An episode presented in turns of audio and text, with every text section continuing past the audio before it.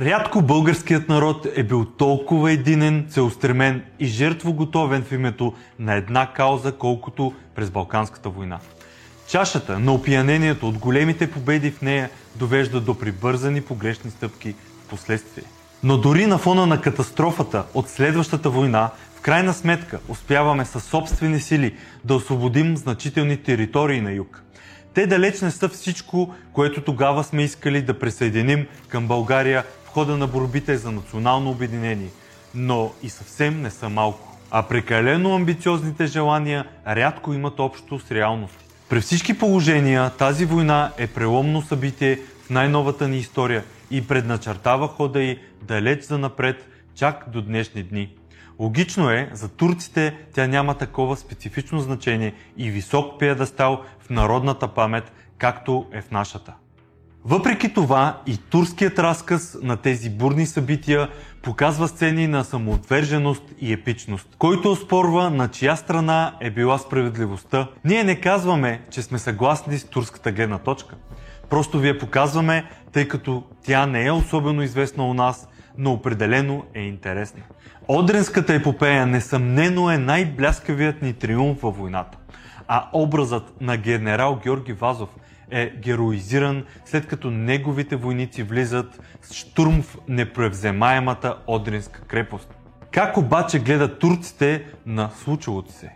Разбира се, за тях това е трагичен епизод от историята, тъй като един голям град е обкръжен, блокиран и обстрелван от всякъде, което води до хаос, глад и смърт.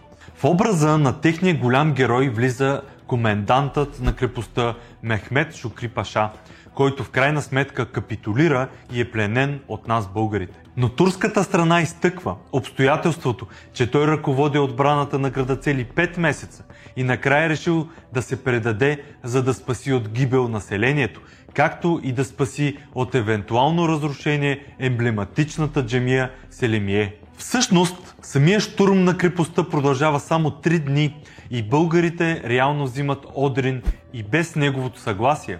А последвалите събития показват, че не са имали намерение да рушат джамии или да тероризират жителите на града. Друг момент, който често се споменава от турската историография и рядко от българската, е ситуацията с пленените турски войници, които били държани дълго време много тежки условия и без храна, като за това се споменава тъй наречената Карнегиева анкета. Тук обаче е редно да отбележим, че България е изпитвала сериозни проблеми с изхранването на собствената си армия, която е огромна като процент от цялото и население, а допълнително разкалените от есенните дъждове пътища са затруднявали доставките по вече разтегнатите снабдителни линии. Така че, след като при такава ситуация изведнъж са зейнали над 60 000 гърла на вражески пленници, е нормално да възникнат трудности и с тяхното изхранване. Както е нормално те да не са приоритет на държавата пред изхранването на собствената и армия и население.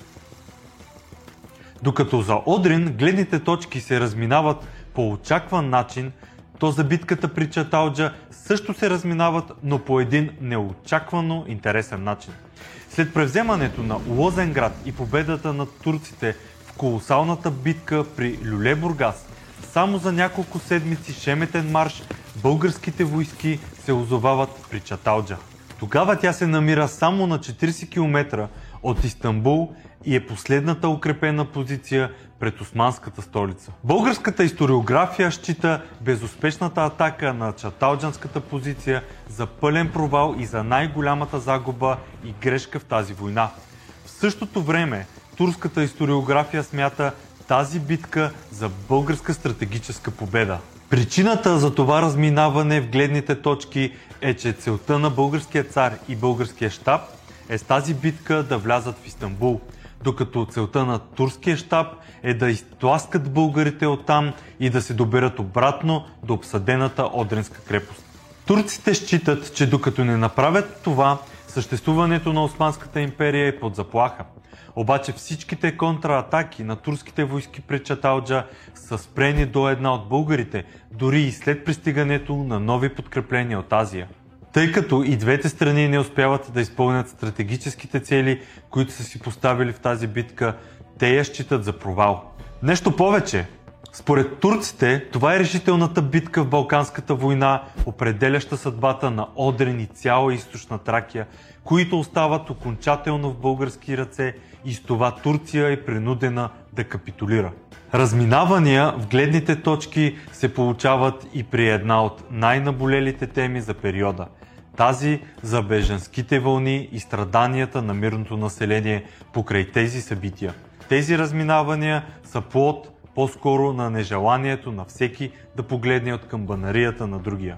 Ние сме свикнали да се смятаме за най-потърпевши в това отношение, като загубили най-много територия и приели най-много беженци в резултат на следващите две войни. Турците пък смятат същото за себе си и то в резултат най-вече на тази първа Балканска война, с която те губят огромна територия от Черноморието до Адриатика и от Босна до Тесалия.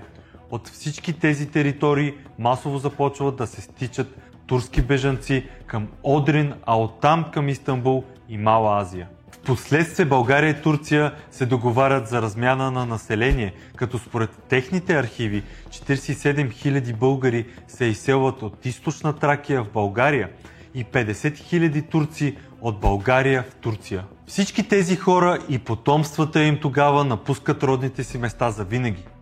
Такава размяна турците правят и с Гърция, а според техните твърдения и българите и гърците са подлагали на тормоз етническите турци по това време. Дали това е така?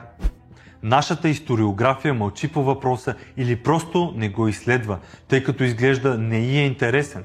Същото може да се каже и за турската, относно техните издевателства – но те в крайна сметка са дело на политици и военни, а не на мирното население, което страда най-много, като това се отнася и за двата етноса.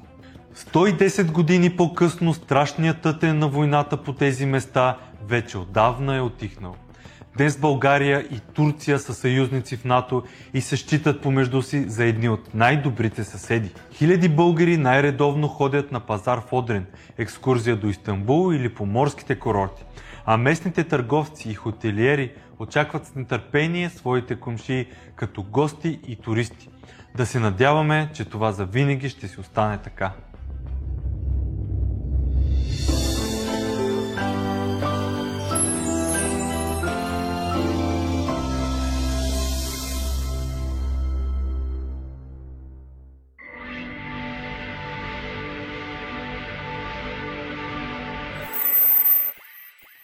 Повече за Балканската война вижте във филма, който направихме преди 10 години. Филмът на нож 100 години от Балканската война. Линк ще намерите в описанието.